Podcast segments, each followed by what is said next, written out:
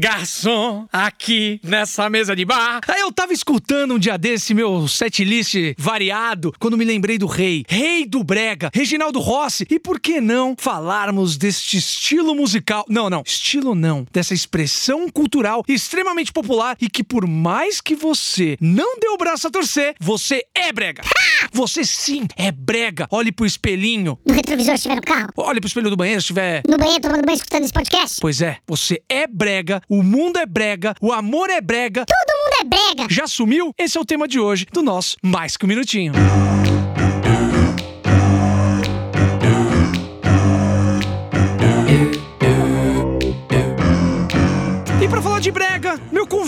Sem muitas delongas, o que é brega em um minuto? Vamos lá, vamos lá.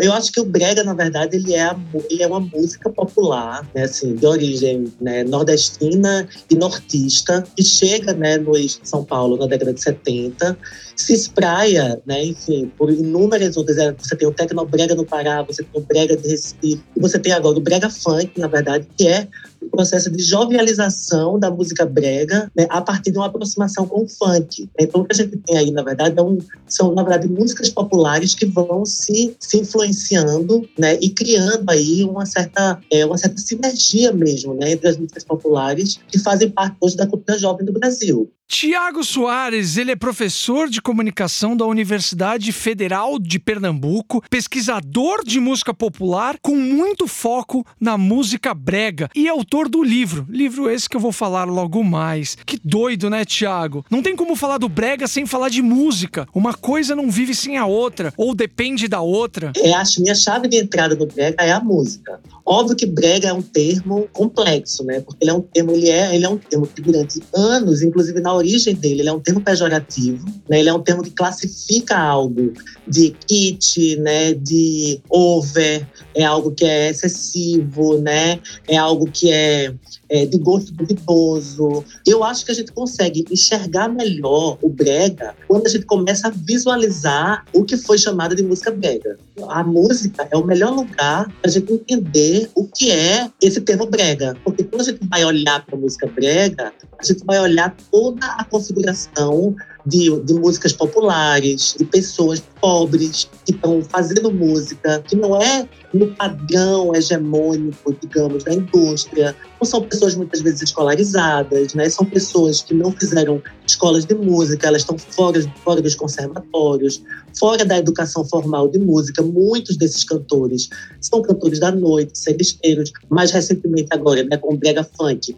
são cantores, né, é, das periferias mesmo, né, assim, que não têm escolaridade. Então, quer dizer, quando a gente olha o brega através da música, eu acho que a gente consegue enxergar por que esse termo ele é tão forte no Brasil. Ele parece é, mostrar para a gente as desigualdades brasileiras, né? Porque no fundo, no fundo, quando a gente classifica algo como ruim, muitas vezes é porque é uma coisa diferente do que eu estou vendo. A classe média, escolarizada, muitas vezes, ela se espanta em ver aquele tipo de manifestação ali, né? Olha só, ele cruzou a bola, eu deixei quicar e tá pronta pro chute. Então é o momento, momento curioso. Senta que lá vem história. Senta que lá vem a história. Corre na boca miúda e vem lá de longe a origem. De acordo com o historiador Paulo César de Araújo, historiador baiano, esse termo existe tudo graças a um mercenário alemão que na Guerra da Restauração, brigando por Portugal, porque ele era um mercenário, então Portugal pagou para ele lutar por Portugal. Pois é, um cara chamado Frederick Schaumburg. Decorem aí, Frederick Schaumburg. ao chegar em Lisboa, aportuguesaram para Schumberga. Enquanto isso, no Brasil, na mesma época, tinha um governador da capitania de Pernambuco, um cara chamado Jerônimo de Mendonça, que era parecido com o nosso amigo alemão Frederick Schomberg, que tinha virado Schumberga. E aí, por ser parecido, bigodudo, estamos falando do século XVII, tá? O chamaram de Schumbrega. Gostava de beber, noitada, mulheres que forneciam amor em troca de dinheiro, se é que vocês me entendem. Criaram um verbo a partir daí. Quem gostava disso, gostava de chumbregar. Aí você lembra daquele local propício para fazer essas fanfarronices, beber, garanhar. E aí sofreu uma redução para brega, local onde as pessoas iam fazer essas coisas. E aí, as músicas que tocavam nessa zona, hã, hã, entendeu a piadinha? virou música de brega. E nos anos 80 mudou para música brega. Você viu a redução, né? Tipo voz me ser, vossa senhoria, né, né, né, pra virar VC que você escreve hoje no Zap. É tipo isso. Encerra nosso momento, senta que lá vem história, tá bom, Billy? Lembra da vinhetinha, mudar um negócio aí. Obrigado. E olha só, existe o Dia Mundial da Música Brega e é comemorado dia 14 de fevereiro. Pois é, esse dia foi instituído no calendário oficial de eventos da cidade do Recife por um prefeito lá em 2018. Como assim, André? Por que esse dia é o dia do Brega? Pois é, em homenagem ao aniversário do cantor Reginaldo Rossi, conhecido como Rei do Brega, que eu comecei essa música cantando. Quem não lembra daquele cara, figura, usando aquele Ray-Ban, aquela jaqueta caque da Ralph Lauren, tá ligado? E essa conotação brega sempre foi pejorativa. Sempre que alguém fala brega, a pessoa tende a estar falando de uma maneira pejorativa, sendo algo ruim, desfazer. E eu vou te falar que eu fui mal interpretado já uma vez. Eu tinha acabado de assinar o contrato com o SBT e aí teve a coletiva de imprensa, minha primeira apresentação numa grande emissora, um programa que ia sendo tipo horário nobre. Vou falar e eu fiz uma analogia falando que o brega, eu queria explicar que o brega não era uma coisa negativa, e sim era uma coisa popular, uma coisa que conseguia estourar as bolhas e penetrar na massa. Eu fui mal interpretado, fui praticamente execrado nas redes sociais e na mídia, jornais da época. Se der um Google, você vai ver. Por favor, não dê, que aí você vai colocar ele em primeiros lugares. Mas vamos deixar isso para o, as últimas páginas da busca do Google, ok? Popular, exatamente. Popular é muito associado, André, ao melodrama. O que é o melodrama, na verdade? O melodrama é a vida transformada em uma coisa fabular. É heróis e vilões, é a pessoa que, sofre muito por amor, que é a base da América Latina, né? Não é à toa que grande parte das músicas bregas, né, é, elas são associadas, né, inclusive são traduções de canções da América Latina, boleros, de barachas, mais recentemente agora com brega funk, de, de reggaeton, né? Porque a América Latina, ela tem essa nossa relação, por exemplo, familiar, né? uma relação com a religião, uma relação com a moral muito grande, né? Isso tudo está na base do que é a América Latina. Então, quando você chama o SBT, né? Você diz assim, eu quero, né? O SBT é uma emissora, de aspas, brega, na verdade você está falando que o SBT ele tem a base né, primeiro do popular e segundo da América Latina. Porque, quer dizer, onde é, onde é que foi que, por exemplo, Chaves entrou né, no Brasil? Através do SBT. O SBT popularizou a, a, a, cultura da América Latina no Brasil, né? Assim, as telenovelas mexicanas, né? Maria do Bairro, Usurpadora, tudo isso, faz parte dessa chave, né? Então, quer dizer, é, é totalmente entendível, né? Assim, e, e, e assim, e, eu acho importantíssimo que a gente comece a desfazer, e achei maravilhoso o seu, seu uso, né? De pensar o SBT a partir dessa chave do exagero, né, e tal, porque, quer dizer, a gente precisa começar a desfazer esse nó pejorativo que vem com a, com a coisa com, com brega, né, quer dizer, todos nós somos bregas, a América Latina, ela é brega, todos nós temos, quando a gente se apaixona, a gente tem esses arrobos, né, românticos, então, assim, eu acho que, eu acho que a tua tentativa de desfazer o, a, a ideia do brega é sensacional e acho que é, é maravilhoso que a gente consiga né, nesse tipo de relação. Pois é, e algumas pessoas estão tentando desconstruir essa imagem errada do Brega. Inclusive, tem um livro, o primeiro livro escrito dedicado ao Brega, chama-se Eu Não Sou Cachorro Não, que é homônima, ou se preferir, de nome igual, da música do Valdir Soriano. Foi escrito pelo historiador baiano Paulo César de Araújo, que inclusive me ajudou a fazer o Senta Que Lá Vem. Não, Senta Vez História? Como que é o nome do quadro que eu explico? Que é um minutinho? Ih, Billy, me esqueci. Acabou de passar, gente. Porra. Ih, tô doido.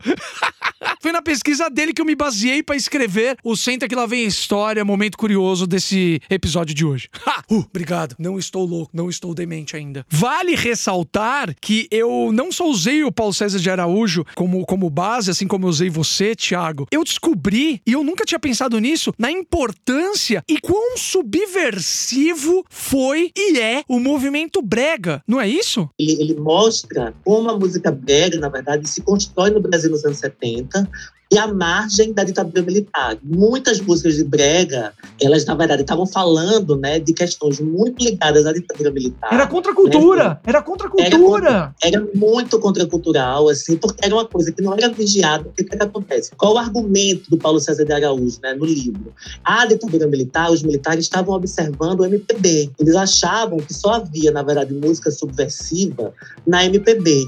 Enquanto, na verdade, grande parte dos cantores de brega, né, eles estão justamente produzindo música, né, produzindo é, canções, muitas vezes canções que tinham essa roupagem romântica, mas que estavam falando aí né, de, de questões mais subversivas e uma questão moral também. Né? Grande parte da, dos militares, eles não queriam que se, se fizesse né, músicas com apelos é, músicas que tensionassem aquela questão da família, né? Quer dizer, é, é, era muito subversivo, ao mesmo tempo não era observado, não era visto né, pela, pela, censura né, e pelo regime militar como algo que pudesse ser fiscalizado. Então, quer dizer, grande parte das músicas de brega, elas estavam questionando, tensionando o padrão né, hegemônico familiar que a gente estava é, que sendo traduzido ali naquela época da ditadura militar. Subversivo, plural, diverso, então foi um período onde tudo deveria, era obrigado a mostrar que estava tudo bem. Alegria, alegria, país abençoado por Deus e pelos coronéis.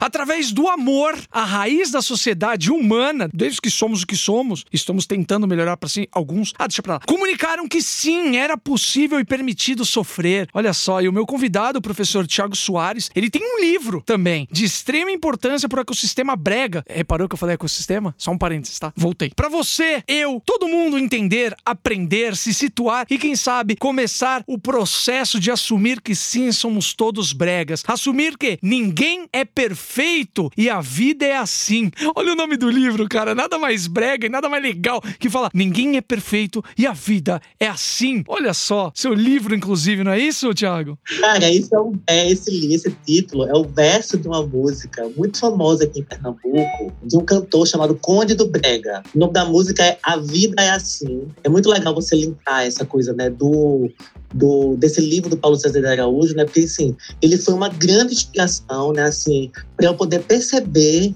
né, a ausência de história sobre o brega no norte e no nordeste né, do Brasil. Foquei realmente, assim, eu via que o Paulo César falava muito, né, de maneira muito bem, assim, né, muito, muito legal, sobre esses cantores românticos ali que migraram, né, como eu tinha falado antes, né, que migraram para o Sudeste, né, assim. Mas havia uma história que estava aqui no Nordeste. E é isso, e que Pernambuco é um lugar, né, em que, sobretudo porque tinha a figura de Reginaldo Rossi, né, e aí é importante depois falar um pouco sobre ele. Ele é considerado o rei então, do brega, não é isso? É, porque na verdade o Reginaldo Rossi é uma figura que ele não migra, né, ele não vai, ele, quer dizer, ele vai depois já de muito sucesso, mas na década de 70 o Reginaldo Rossi, ele fez, ele, ele, ele, criou a carreira dele toda aqui em Pernambuco. Então, ao contrário, por exemplo, do Valdir Soriano, desses cantores, né, do Odaí José, enfim, do Nelson Ned, que migraram e fizeram uma carreira muito importante em São Paulo, o Reginaldo Rossi, não. Ele ficou aqui em Pernambuco e aí ele criou uma cultura né, da música. Ele era o representante dos cantores de Jovem Guarda, né? Porque no começo o Reginaldo Rossi era muito ligado à Jovem Guarda, né? Então ele era o representante da Jovem Guarda no Nordeste. Então ele ficou fazendo shows né, por todo o Nordeste. Né? Ele é essa figura super importante, assim, realmente, nesse, nesse, nesse primeiro momento. Colocando minhas ideias aqui, organizando minhas ideias, então a gente pode chamar o Brega do irmão renegado da Jovem Guarda. Para você que é uma pessoa que gosta de história, mais bíblico, Velho Testamento, é tipo o Brega é o Ismael que foi renegado irmão de Isaac. E Isaac é tipo, nossa, que piração. Nossa, eu tô viajando. Deu pra sacar? Só, só pra situar, eu falei de Jovem Guarda, a gente tá falando de Jovem Guarda, tá? É, Jovem Guarda. Foi iniciado esse, esse termo a partir de um programa da TV Record, tá? Onde os apresentadores eram é, Erasmo Carlos, Vanderleia e o Robertão, Roberto Carlos. Aí uma, era uma galera meio pleiba de sampa, bicho, que subia a Rua Augusta a 120 por hora.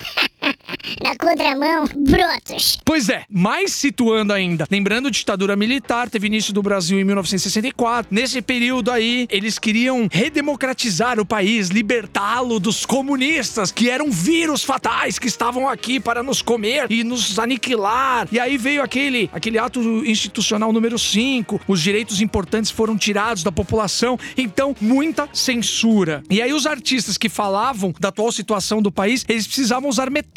E aí que vários começaram a ser perseguidos. Essa história continua e aí todos nós sabemos onde vai dar. Mas voltando a Reginaldo Rossi, grande Reginaldo. Reginaldo Rossi fomentou a existência de um circuito cultural aqui em Pernambuco, sabe?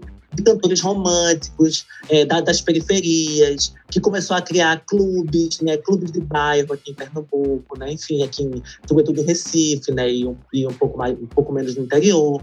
Mas quer dizer, Reginaldo Rossi ficar em Pernambuco foi super importante para que se tivesse, né, uma cultura, né, da música, né, da música romântica aqui em Pernambuco, do qual o Conde, né, do Brega, e aí você tem vários artistas, André, que aí Cita, cita assim, faz, faz assim um, um, manual, como se fosse um, um set list de quem precisa conhecer o Brega, a raiz do Brega, os principais artistas do Brega das antigas. Manda aí. Pronto, pois é, é, é Reginaldo Rossi, obviamente, né? Reginaldo Rossi é uma figura fundamental. Eu diria a Conde do Brega, né? Que ele tem uma, ele tem uma banda chamada Só Brega, né? Que também é super importante. Uma outra banda que é uma banda daqui de Pernambuco, tem aí uma base, né? Já aí muito próxima da Né? É a banda Labaredas, né? A banda Labaredas é uma banda importantíssima, assim, né? É, que, que, dá um, que dá um acento latino, né? Por exemplo, tanto o Conde quanto o Reginaldo Rossi, eles, têm, eles são muito ligados à Jovem Guarda.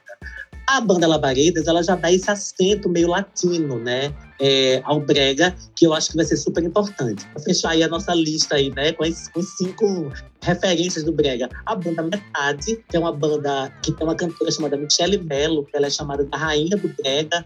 A Michelle Mello já foi, inclusive, no programa da Regina Casé, naquele programa, né, lá do... Esquenta. Na, é, no Esquenta, exatamente. Então, assim, a Michelle Mello, ela é chamada rainha do brega, que ela é chamada também a Madonna do brega, porque ela é loura. Vocês adoram isso, né? Madonna do é. brega, Beyoncé do brega, é... Cindy Lauper do Brega, não sei quem do Brega. Exatamente. Tem uma outra banda que depois que ficou muito famosa, né? Que é a banda Ovelha Negra. Que ela fez uma música chamada Amor de Rapariga. Essa música era uma música que era. Ela, ela ficou famosa justamente pelo palavrão, né? E era uma música de uma mulher brigando com a outra, né? Por causa de chamando uma outra, uma outra de rapariga, né? Olha aí, olha aí, raparigas que trabalham e ganham o pão de cada dia delas num lugar que também chamamos de brega. Olha aí, a história que eu contei lá no. Sempre que lá vi história é um momento curioso. É isso. É, lembrei. Ó, tá vendo? A história se construindo, fechando um ciclo aí, um ciclo um tanto quanto brega bacana. É, é inclusive, grande parte do sucesso né, desses cantores românticos estava porque era a música de dor de cotovelo, era a música de sofrimento, era a música dos bordéis. A música, né, você tem aí a, a, a, a música brega, sobretudo desses cantores que eu estou mencionando aqui, né, do Valdir Soriano, do Reginaldo Rossi, eles são cantores que estão aí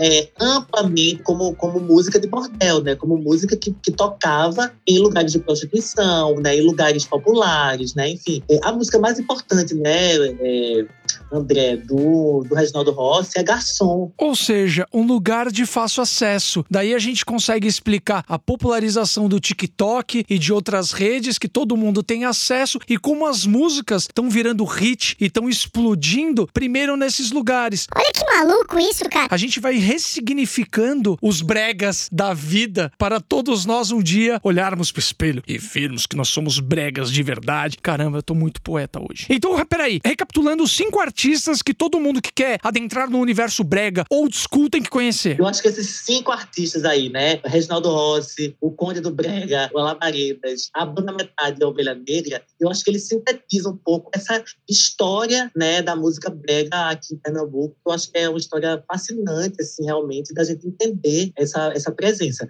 Emendando, assim, né, tem uma, um processo aí de jovialização dessa música. Essa música é uma música romântica e, e ao mesmo tempo, uma música meio meio para públicos mais velhos. Assim. Só que aqui na periferia, o pessoal começa a querer fazer suas próprias músicas, né? E é aí onde entra o brega funk, né? É, é, são as pessoas, os meninos de periferia e as meninas mais jovens que começam a fazer música, é, não numa pegada romântica, mas numa pegada mais sexual. E agora o tema começou brega, a gente começou a falar de música brega, que foi pro brega funk e que daqui a pouco a gente pode falar o quê? Do sertanejo brega? A gente não chama, né? Você não chama a música sertaneja de brega, né? Mas você tá, na verdade, sendo transportado imageticamente, sonoramente, é, nas palavras, para aquele mesmo cenário que lá os cantores do Brega estavam fazendo, quando você está ouvindo música sertaneja hoje. Você é transportado para aquele cenário lá do Brega, pessoa sofrendo, a ruedeira, né, pelo tudo isso. Ou seja, o Brega está presente em todos nós. Se o Brega é sinônimo de popular, popular é para massa, para todos, para mim, para você, para todo mundo. Vamos nos despir dos preconceitos, isso é o mais importante. Se identificou, né? Ficou cantando a música Rita, ou então Letícia, que eu tô ligado. Eu sei o que você fez escondidinho com seus amigos, com muita canjibrina.